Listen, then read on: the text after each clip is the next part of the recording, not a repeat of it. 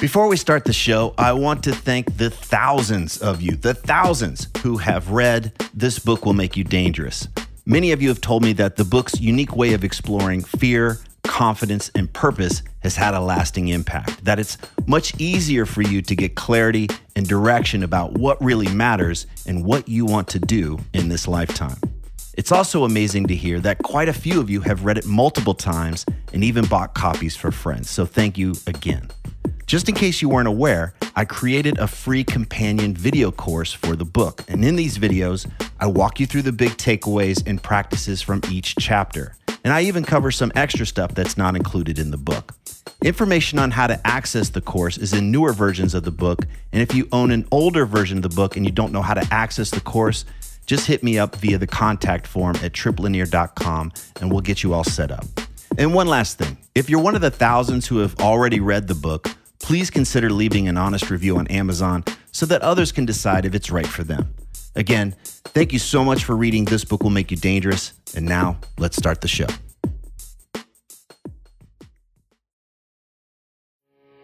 You are listening to The New Man Beyond the Macho Jerk and the New Age Wimp. Your host is men's coach Trip Lanier. What keeps you from making your dreams a reality? Are you scared of being criticized in public? And is it possible to fall into a trap chasing goals and achievements? Today, Amelia Rose Earhart returns to discuss her recent successful round the world flight, and more importantly, the challenges she faced getting her dream off the ground.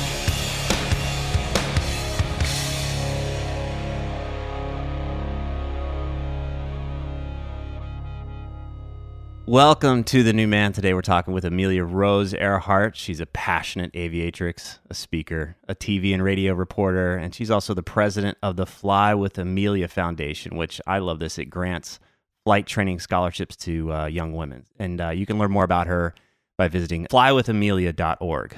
Amelia, thanks for being here. Thanks for having me. Number two. Number two, you're back. You're a repeat guest, one of the few that we've had. Thank you. And you're in a cornfield. I'm in the middle of Kearney, Nebraska right now, driving back from the world's largest aviation celebration at Oshkosh. All right. And you're driving back, which is ironic, but um, uh, we'll just leave it at that. We'll leave a little mystery in here.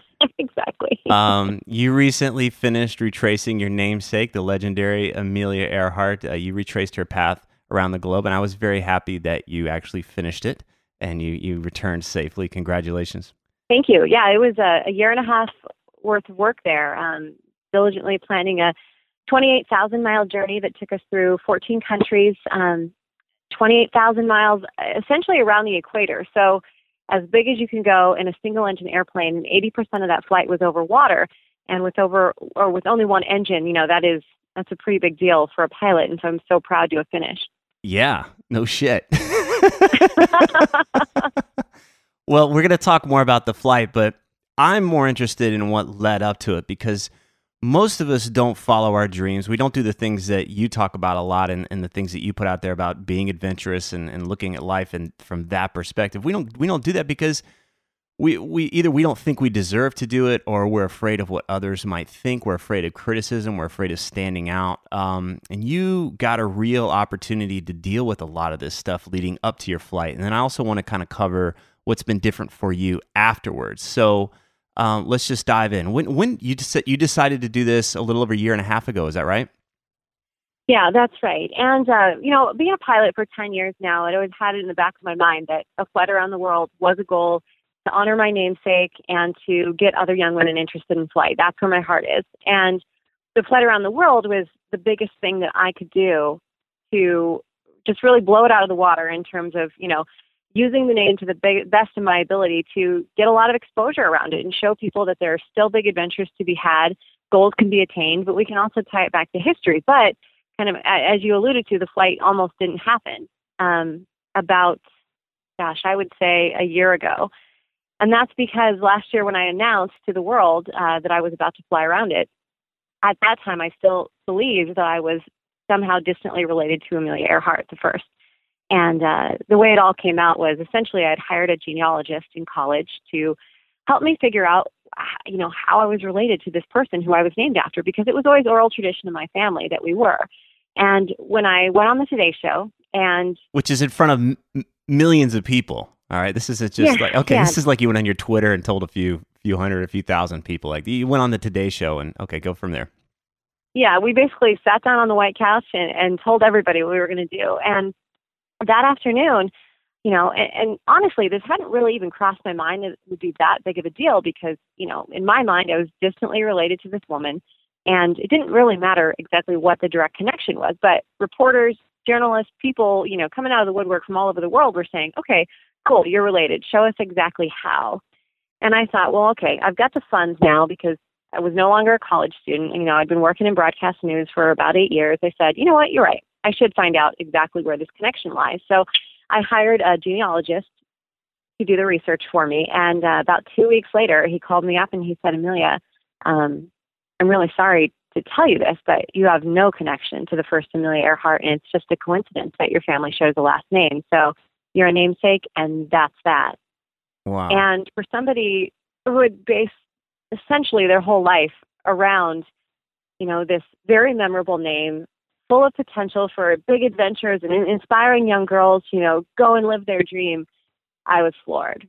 Um, what did you feel like was taken away from you in that moment? my identity, I feel like, was taken away because when you spend the first 30 years of your life believing something um, and you learn it's not true, you kind of have to rebuild and you go, okay, what, what am I going to do from here on out? And I thought, gosh, I'm not even worthy of doing this flight. I've told everybody my whole life I'm related based on a, a false claim from somebody else, which now in hindsight, I feel bad about that. You know, I should have done more research. I should have done more of the genealogical search earlier on so that I wouldn't have gotten so far and so in deep with it, you know, especially with the around the world flight plan. Yeah. Oh man. When you and I had a conversation around that time, things were things were pretty pretty dark. Things were there, there was a lot of there was a lot of like a lot of people were saying bad shit. Like they they were just not being really I don't know, it's just like where the worst of people seems to come out. How did you handle that? Yeah. Well, and just a, a, little bit of the backstory was, you know, working in broadcast news uh, for all those years, I had a pretty public presence around the flight. And so when I told everybody about this, it was it was in the newspapers. You know, the Today Show talked about it the following day and said, "Hey, you know, this girl found out she's not related. Do do we trust her? Do we believe her?"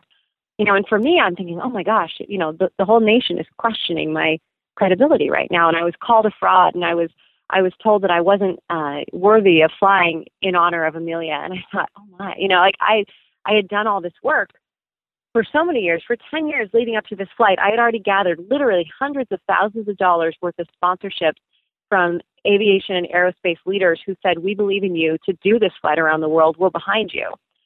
And the biggest turning point for me was I was talking to a friend, uh, you know, about giving up on the flight and saying, you know what, I'm just going to kind of slide away do my own quiet thing for a while and just disappear, postpone the flight. And he said, you know, when you were born and named Amelia Earhart, did the FAA walk up to you and hand you your pilot's license? Mm. And I said, no. And he said, well, then why throw away all that hard work? You did the hard work. Your name did not do it. And at that point, it was time for me to redefine what being Amelia Earhart meant. Mm. And luckily, I was able to do that. And I'm so glad that I did because now, in hindsight, if I would have believed all the negativity on social media and the newspapers and all that BS that was coming out about me, I would have been curled up in a ball in a dark room for the rest of my life if I gave into that, the terrible things that people said. But now, you know, the abundance of positivity so outweighs it. I don't even pay attention to the negativity anymore. And what helped you at that time? Because I think that's the thing that we, that that we're so scared of is that oh, I'm going to be in this place where I'll be attacked. What? How did how did you deal with that at that time? You know, at first I didn't. I, I sat around literally combing through and obsessing over every single comment. And I was giving so much credibility to complete strangers who I will never meet. Um, and I was reading those things and I was almost seeking them out. So I was just, I was feeding that side of my brain, which was, okay, there's one negative comment. If there's one, there's got to be 10 more. And sure enough, if you go looking hard enough for anything, you're going to find it. And what it took was friends, family members, and the people who know me best to say, if you give that kind of weight to the negative, you have to give that kind of weight to the positive. And when I started really thinking about that and seeking out more of the good, there were, you know, 10 times as many good comments coming out. But then I realized, why am I putting so much power on the opinions of everybody else? I know how to fly this plane. I know my route around the world. I know exactly what I want to do with this flight, which is basically getting girls out to the airport and flying airplanes themselves. And I thought, who cares what people are saying, good or bad? So now, you know, the positivity is overwhelming, but I don't even care about that anymore. The positive and the negative doesn't matter because I did it. The goal is accomplished, and it's it's hard to say that when you're in the midst of it. Yeah. But once your goal is done, it doesn't matter. So you just stuck with it, but you had to redefine who you were. You felt like you lost your identity in there. Tell us a little bit about that. Uh, you know that you you, you mentioned that you know. Wait a second, I was the one that you know got that got my pilot's license. I'm the one that's been putting all this together. What was it for you that had you click? Wait a second, this is for me. This isn't just because I'm somehow maybe distantly related to the legend. I realized that for the first 30 years, I had really been leaning heavily on that name. And it took, you know, getting that kickstand pulled out from under me to fall over and have to pick myself back up again and go, okay, who cares what your name is? It could be Mary Smith. And I would still need to do great things in order to satisfy myself. So I kind of ignored the name for a while. Um, you know, I would go to the grocery store and I would literally see, because working in local news, you get recognized occasionally, but I would see women, especially, look look at me in the eye and then immediately avert their eyes, like almost embarrassed for me. And I thought, oh my God, I got to get over this. This is bad. Mm. And once I finally, basically on social media is how I called it out. I said, look, here's what happened. Here's the full story, honest truth. It's not pretty. It's going to make a lot of people uncomfortable, and it really did because I got a lot of feedback around it. But I said, look, I'm not related. I'm still going to fly around the world. The feedback doesn't matter. And the best thing is, I had gone to all my partners and sponsors that were supporting the flight, and I said, here's what happened. And 100% of them still supported us. And that's the miraculous thing. Um, but the big shift came from planning the flight. You know, it, it takes a lot of work, but I was almost treating it like like a very task oriented um, process, and I was trying to do a flight around the world. I was trying to, you know, fly planes, plan the route, fundraise, get everything organized. But when I finally decided to get out of that rut and start just being a pilot with a mission and a goal and, and, and actually being it rather than just doing it, that's when the big shift took place. Because then it wasn't so much about checking the boxes and just getting the flight done. It was realizing that I have to live with this name for the rest of my life. And I can either listen to the negativity or I can create my own version of this, which is now Amelia Rose Earhart, who really doesn't get a care what, what the opinions are because if you allow yourself to just if your mind can be changed that easily back and forth, you're in a really weak place. But if you can get past that, you know, and I'm still developing that exact formula. it's yeah. not easy. Yeah. And I still am definitely subject to it on, on a really regular basis. But, you know, if you can get past that, it opens up this whole new world of attacking your goals in a different way.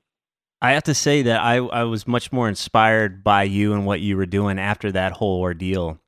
And I talked to you about it. I told you why, but I, it was just that it was like like you said you'd been kind of hiding behind it. And then then that once that was taken away it was like wow here she is. Here here's here's here's this young woman. Here's her dream. There's no more hiding behind all this other stuff and i i just something opened up so much more for me for you because it was really about you now it wasn't about the previous amelia so i i, I know that, that that was a really hard time to go through but I, you know for me that's what something just really powerfully uh, shifted there. I think that was probably the most important thing about this whole ordeal was watching you rise out of that situation. Well, thank you. And you know, I think about the biggest the biggest joy in my life is now working with young girls, 16 to 18. They're learning how to fly. They're getting out, you know, using all that energy and enthusiasm that you have at that age to fly airplanes. And one of the biggest criticisms that I got before this, finding out about the name, was, "Well, of course you fly airplanes. Your name's Amelia Earhart. Like, what else are you going to do? Right. It's got to be easy, of course. Well, now I've had that name essentially taken away from me, rebuilt it back up. And so now when I'm talking to these girls who they come from bad families, they come from low income households in some situations, they can't use those excuses as a crutch to say, well, I deserve this scholarship or I should have it easier because of this. I say, look, I had the identity taken away. I rebuilt it back up. So, yes, you've had a lot taken away from you. I can help you rebuild that back up because we're kind of in the same boat. And granted, you know, the name thing is not as severe as a lot of these other problems that these girls are going through, but I do like to have it there, you know, in the back pocket as a way to connect with these kids. And well, I, I want to put it, put it. Yeah, I think there's a big thing there because we all carry some story, and either that story is going to empower us or it's going to it's to disable us. And I think that um, what you're talking about there is, you know, that story can either it either empowered you or it disables you, and and what somebody says about their own personal or professional situation is either going to empower them or, or disable them. And so it's good to just, for all of us, to take a look at the story we like to tell about ourselves. Oh, poor me. Or shit, I'm, a, I'm the type of person that picks myself back up when things get tough. Definitely. And I think you can get to a whole new state of flow once you just get rid of the excuses and the reasons why you should or should not fail. I mean, there could be a, re- a million reasons why you think you should fail, and you pull a couple of them away but if those are your crutches, that's going to be the downfall of a big goal. And it's one thing to start a goal, as we all know, it's a whole different to finish it. Yeah. And the feelings that are associated with that, I think that, eh, eh, you know, people say, well, how do you do a big goal like that? How do you tackle it? How do you even start? You start by taking one goal and following it through to completion, whether it's big or small. Maybe it's a fitness goal, maybe it's a, a health goal, uh, a business goal, educational, whatever it is, any tiny little thing, just bring it to fruition. Cut it off and start a new one. Now that I've flown around the world, I mean, it sounds cheesy, but there's nothing I can't do. Let's put this in perspective because I don't think I don't think a lot of people when they when we talk about a big goal, people get on planes and fly around the world almost every day. But to do what you did, like what what kind of money, it was a year and a half of, of, you know how many people give us just give us some kind of scale what we're talking about to do this project. Um, when i started the plan i was basically living paycheck to paycheck working in tv news mind you. Um, you think that you would make enough to kind of have a little extra on the side to play with but really not. So zero dollars in the bank account to pull off the flight. Um, literally if you put all the cost of the resources the plane the fuel the time spent from the people involved in the project, it would be well over a million dollars to pull this off. Um, we had a team of about 100 people in the end, 21 corporate partners that came on, and a lot of people just see the stickers on the airplane, but behind each and every one of those stickers, uh, which is something you and I talked about, you know, kind of halfway through this plan when I had a breakdown and thought it was all going to fall apart. Yeah. But behind each one of those stickers is a relationship and it is a connection with a person that decided to make this project a part of their day when they didn't have to. Um, you know, and in the end, yes, all the partners got a lot of attention from the flight. It was it was very visible, lots of national coverage, but the planning included visas for 14 different countries, um, overflight permits for the entire African continent, which cost several thousand dollars a piece and takes months to apply for. Um, fueling on the ground, you have to know which type of fuel. Flying through uh, the South Pacific, the fuel gets shipped in from Fiji, and if there's bad weather or you know any problem that goes on, maybe they sell the fuel to the wrong person, you have no fuel to continue. I mean, as a pilot, we try to plan as much in advance and try to eliminate as many um, variables before we land, and those can all be accounted for. Um, when I went through Papua New Guinea, for instance, we landed uh, after flying for eight and a half hours. We, we landed at Lae, and we were told that our customs agent thought we were supposed to go to a different airport um, we were unable to fly to the next airport, and they kept us literally on the plane for four hours. So that meant, uh, you know, no bathroom breaks since about four in the morning until dark in Papua New Guinea, where we don't speak the same language. They're chewing betel nut and spitting uh, what essentially looks like blood all over the airplane. I mean, I've got 10 men waiting outside a plane telling me that I can't go anywhere. Wow. I have no cell phone service. My sat phone isn't working. And you know, at that point, you've got to start problem solving. So yes, people fly around the world all the time. This is not like Not going like through the TSA line at at the airport. Well, I, yeah, I think it's just great to kind of put that into perspective. All those, all those things, all the logistics, all the little dots that need to be connected before you head out into some of these places that are, yeah, it's not not so easy to just roll up to the pump and get your gas or whatever you need to do. So, I don't even think I really understood that when you first were talking about doing the trip. I I, I was like, okay, and you were like, yeah, I'm going to do it in a year and a half or something. I was like, why couldn't you do that this summer? Like, why is that a big deal? You know, my, you know, so I, I even I was ignorant to to all the things that were involved to do this, and I think that to kind of bring it back to the guy that's listening is when when things get complex and things get big, I, I know that when I when I'm coaching some guys, there's a part of me that's like, you know what, this is too big, this is too complex.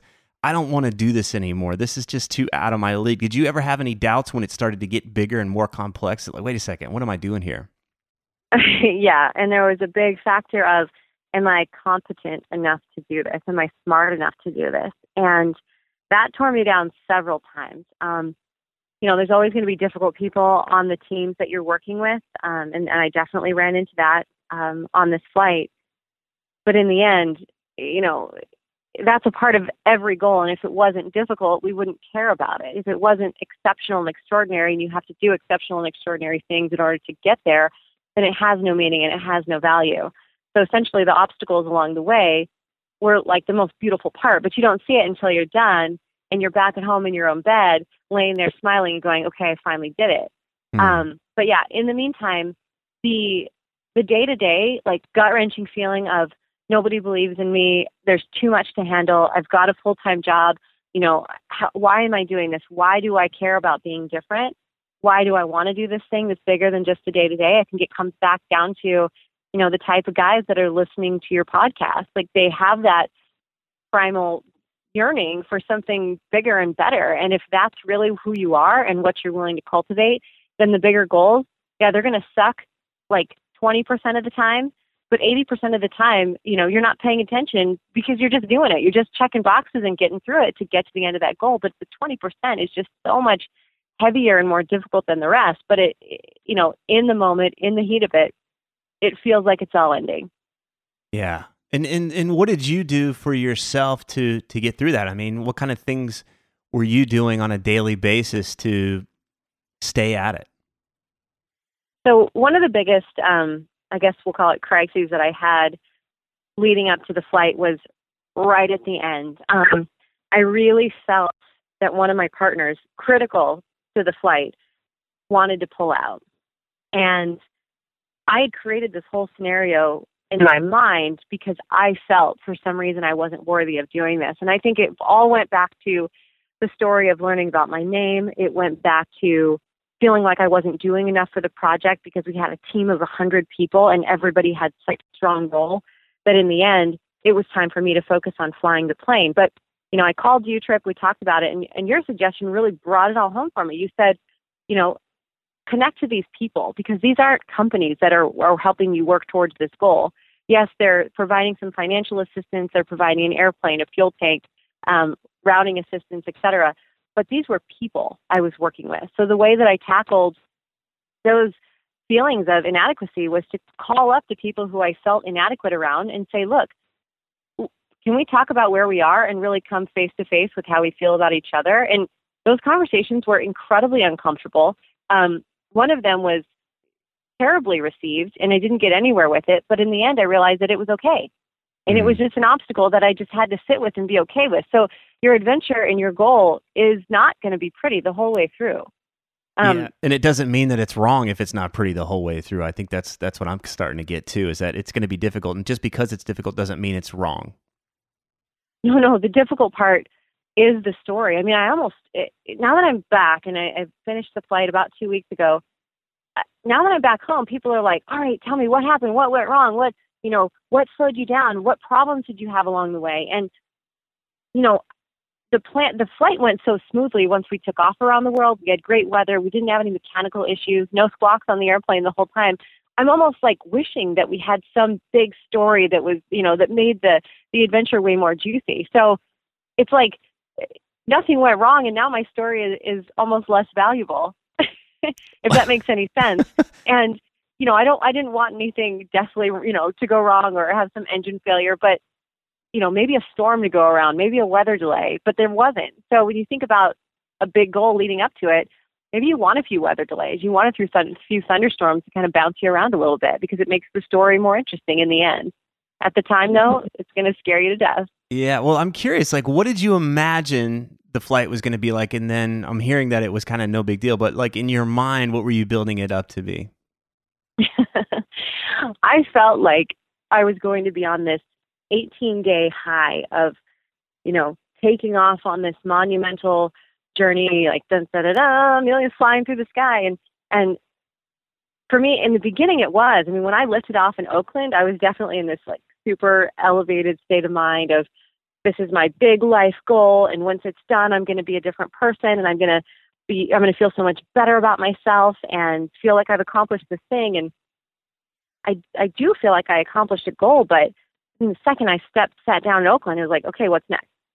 Like, yeah. What's what's the next goal? So uh, that's a trap we can get into, especially for those of us who take on the big goals, maybe starting a new business or getting a, a degree or, you know, any goal that has some some real meat to it.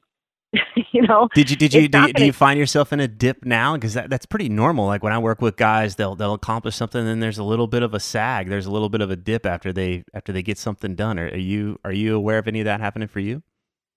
Yeah, a little bit. It's it's not like a sad or depressed dip. I'm definitely glad that it's over and I can, um, I guess, relax. I don't, I don't really remember what it is anymore. But when you when you get back home, it's like you almost feel bad if you have a normal day. And a normal day would be going to yoga, going to the grocery store, going to the post office. So once you do once you do a flight around the world, you know everything else kind of seems a little mundane. But you have to teach yourself that it's just a, if if you're born a natural adventurer, a natural goal setter, you know, goal completer now, you've got to learn how to keep that up and know that it's not always going to be met with fanfare. It's not always going to be met with that same sense of record setting uh, accomplishment. You know, now I can say I'm the youngest woman to fly around the world in a single engine airplane, but that doesn't matter if I start a new goal. If I want to start a business, I'm still going to have that much work to do beyond to get to that point. You still got to so pay for you still done, have to pay for coffee at Starbucks, right? Sometimes. well, what did you think was going to be different about you? Once I complete this, because sometimes we have these miraculous kind of thoughts in our heads and, and, and we think that we're going to be transformed. And you've obviously been transformed by this, but what, what did you think was going to be different about you as a result of this flight? I can equate it to buying a new car when you don't have the new car, you feel like the second you get in that, you know, sexy red shiny thing, you're going to be driving down the freeway and people are going to treat you differently. You know, I just thought that I would have this like shiny new appeal to me once I got done and I would see that in the mirror.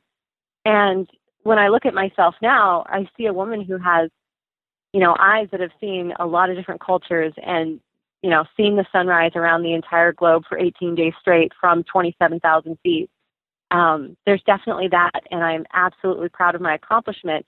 But it doesn't make anything else in my life easier from this point on. And I thought it would be a little bit. I, I thought I would feel more complete, and I don't. I still have just as much of an itch to go out and do big things and to set new goals, bigger goals, flight wise and non-flight wise. I mean, now that this is done, it just it it almost makes it almost sets the bar higher for the things that I do next which is cool. I think you know if you are willing to do big things, it's gonna it's gonna make you more willing to get out and make your life even bigger. How would you know if this was a trap? Like the the it has to be bigger, it has to be better kind of thing. it would be a trap if I felt really sad right now. Like it's over, no one's paying attention to me, and then immediately went out and told the world I'm going to fly around the world, you know, upside down backwards. that would be a trap when people are, I really, uh, over the last week, I've been surrounded by literally thousands of people in the aviation community at this big event uh, in Oshkosh, Wisconsin, at AirVenture. And the number one question people are asking me is, so what's next? Mm. And for the first few days, I was having these really unsettled feelings when I would say, well, I'm going to run the foundation and I'm working on a book and a children's book and I'm going to do speaking engagements. And people are looking at me like, oh, that's kind of boring. And it really started thinking, like, oh my gosh, do I have to set a new goal right away? And the answer is no. And I finally just said, look, I had my adventure. Now it's time for me to help other people have theirs. And uh when uh-huh. I started saying that with more confidence and more, you know, assurity in my voice, people just went, oh, cool, I get it. That is good. I, am glad to hear that. I, I, would be a little worried if you're like, "Yeah, I'm glad I'm on the show because I want to tell you about the next thing that you know, the next big, huge thing." But if the, if it was just kind of empty, I'd be um, I don't know. I, would be, I'd, I'd have my questions and my doubts and, and, about what what was really driving you there. So, well, tell us a little bit about the foundation. You, you mentioned it a little. You, you talked about it a little bit earlier, but what is it that you do? So the Plane Foundation is um, basically me um, in my house saying I'm raising money to help girls go through flight school. Um, right now, only 6% of pilots are women, and that's got to change. Um, in fact, Tripp, you will love the story. I was in Geneva, Switzerland recently at a big aviation conference, and we were doing a photo shoot in front of an aircraft. And this was going to go on the cover of some aviation magazine. And it was kind of a big crowd of people gathering around. Okay, who's the girl who's getting her pictures taken? And this gentleman walks up to me in front of the crowd. No joke. He says to me, "Excuse me, ma'am, would you like a pilot in your photo with you?" And, and I said, "Excuse me?" And he says, "Yeah. Do you want a pilot in your photo with you next to this airplane?" And I, I just had to laugh and shake my head. And I said, Sir, there is a pilot in my photo. And he was so shocked to hear that I actually knew how to fly the plane. So there's still this assumption that pilots should be men. Um, so we're trying to change that. I'm working on STEM curriculum for teachers to take into the classroom to get kids interested in flight at a really young age. Um, I'm about to launch a new business that's aviation related that I'm super stoked on, and that's something that I formulated a lot of when I was up in the air flying around the world. Um, you've got a, a lot of time to think up there. It was 108 hours of flight, Yeah. and the foundation is just just rocking right now. Um, we've got 10 girls in flight school all across the country, and they all took their discovery flights this week. And that means we've got 10 new girls flying that didn't have the resources before. That's so. Cool. I have a huge smile on my face thinking about that. That's great. I, I want to come back to that. Do you find that that there's a part of like if you're going to do something in this male world that you it's got to be sexualized in some way? Like I, I watch a woman that. uh Let's say she stars in a movie, but if she's gonna be, if she's gonna promote the movie, like somehow there's a there's a photo shoot of her in her bathing suit or whatever. And I don't mind, I don't mind the, the, the bathing suit photo shoot, that kind of thing. But do you find that in order like was that ever part of what was happening for you in this flight that there was a there was an expectation to kind of sexualize it a bit Yeah, definitely. Um, we turned down several documentary opportunities and television opportunities because they wanted to turn it into the pretty girl with the pretty airplane. And that's fine to a certain extent, but when you, you know, when you're getting offers to pose in men's magazines, um, you know, next to an airplane, but you also want, want to run a foundation, you've got a problem. And so I really had to come to terms with what I was comfortable with. And I am comfortable with being a beautiful woman next to an airplane. I'm not comfortable with using that to gain, garner attention for the flight or garner attention for the foundation. And I was recently listening to a speaker uh, at a Women in Aviation event, and she's a fighter pilot. She's an amazing woman just overall. And she said something that was really beautiful to me. She said, When you are on the airplane, you're not a male pilot, you're not a female pilot, you are a crew member. And I thought, well, that's amazing. And she also said, you do not have to compromise your femininity in order to be a pilot. You do have to make up for your femininity with extra skill. And I thought that is perfect. That's a wonderful challenge for these girls I'm working with because I want them to feel beautiful. I want them to feel feminine and, you know, feel like they don't have to be a tomboy to fly an airplane, but they also have that extra layer of, yes, I've got to be the absolute best pilot. I've got to know, you know, 10 times more than the guys because I'm a beautiful woman. And that's really fun because if you can be the whole package, I tell you what, you just carry yourself in a whole different way. well i, I want to appreciate you for that because it is such a hard thing to do we, we want to categorize people even men we want to put guys into boxes they're either a jock or they're a brainiac or whatever but a lot of guys are like well how do i how do I uh, how do I have a have a spine? How do I have balls? How do I have heart? Like we don't have a lot of role models for that. It's a lot easier to just kind of be this cowboy figure or the wimpy new age guy. Uh, it's harder to be this integrated person, and here you are doing something really extraordinary, especially in, in a male dominated world, but also keeping your femininity and your sexuality. Like it's very apparent that you're a sexual person, but that doesn't get in the way of of whatever it is that you're doing. And and uh, and I it's a hard line to walk, and I, I really appreciate your ability to do that. Well, thank you. And it is a hard line to walk, but I, I think there's a good gauge. You you know when it's starting to take over. If you're getting more requests for your body than you are for your mind, then you've taken it too far. And you know, if I can keep that 20 80, I'm cool with that because I know that a lot of the reason why people paid attention to the flight because there was a woman in an airplane. I get that. But for the real people who said, I'm a goal setter, I want to use this to inspire my own adventures, my own goals. I'm looking at this as a whole package. And yes, an integrated person that can be more than one thing is really the ultimate goal to aspire to. And another thing is for men and women, anytime you can be a surprise to those who you're talking to, I think is a really satisfying way to present yourself. Like for instance, if I walk into a crowd at a party, not no one no one assumes I'm a pilot. Not one person. They in fact people at this event just last week when I was standing next to the plane, they asked if I was, you know, just one of the booth babes standing around trying to hand out pamphlets. Right. But if you can walk up to somebody and surprise them with what you're into, I think that is the ultimate compliment because the surprise is really what keeps people interested. And then they walk away going, gosh, I want to be more like that person. And maybe it starts them down a path that they never even imagined. I like it. All right. Where can we learn more about the, uh, the foundation you've got and make a contribution and help other young women become pilots? Well, thank you. Flywithamelia.org. Um, 100% of the proceeds go directly to flight training not paying myself with this, and that's going to be a, a, lifelong goal for the foundation. Um, social media is my main format for, you know, just inspiring the girls, for inspiring adults and parents. So hashtag Fly with Amelia, um, social media, Twitter, Facebook, Instagram, it's all there. And it's a huge priority, and that's the best way to talk to the youngsters about this, uh, you know, the aviation goals and any goal they have. It's it's so easy to connect with them that way, and we've seen a lot of success with it. Awesome. Amelia Rose Earhart, flywithamelia.org. Uh, thanks for coming back. This is inspiring. This, there was a lot of good stuff in here. Thank you so much. All right. Thank you, Tripp. If these interviews are helping you, then please visit The New Man on iTunes and leave us a positive review so others can discover the show more easily. Thanks for listening.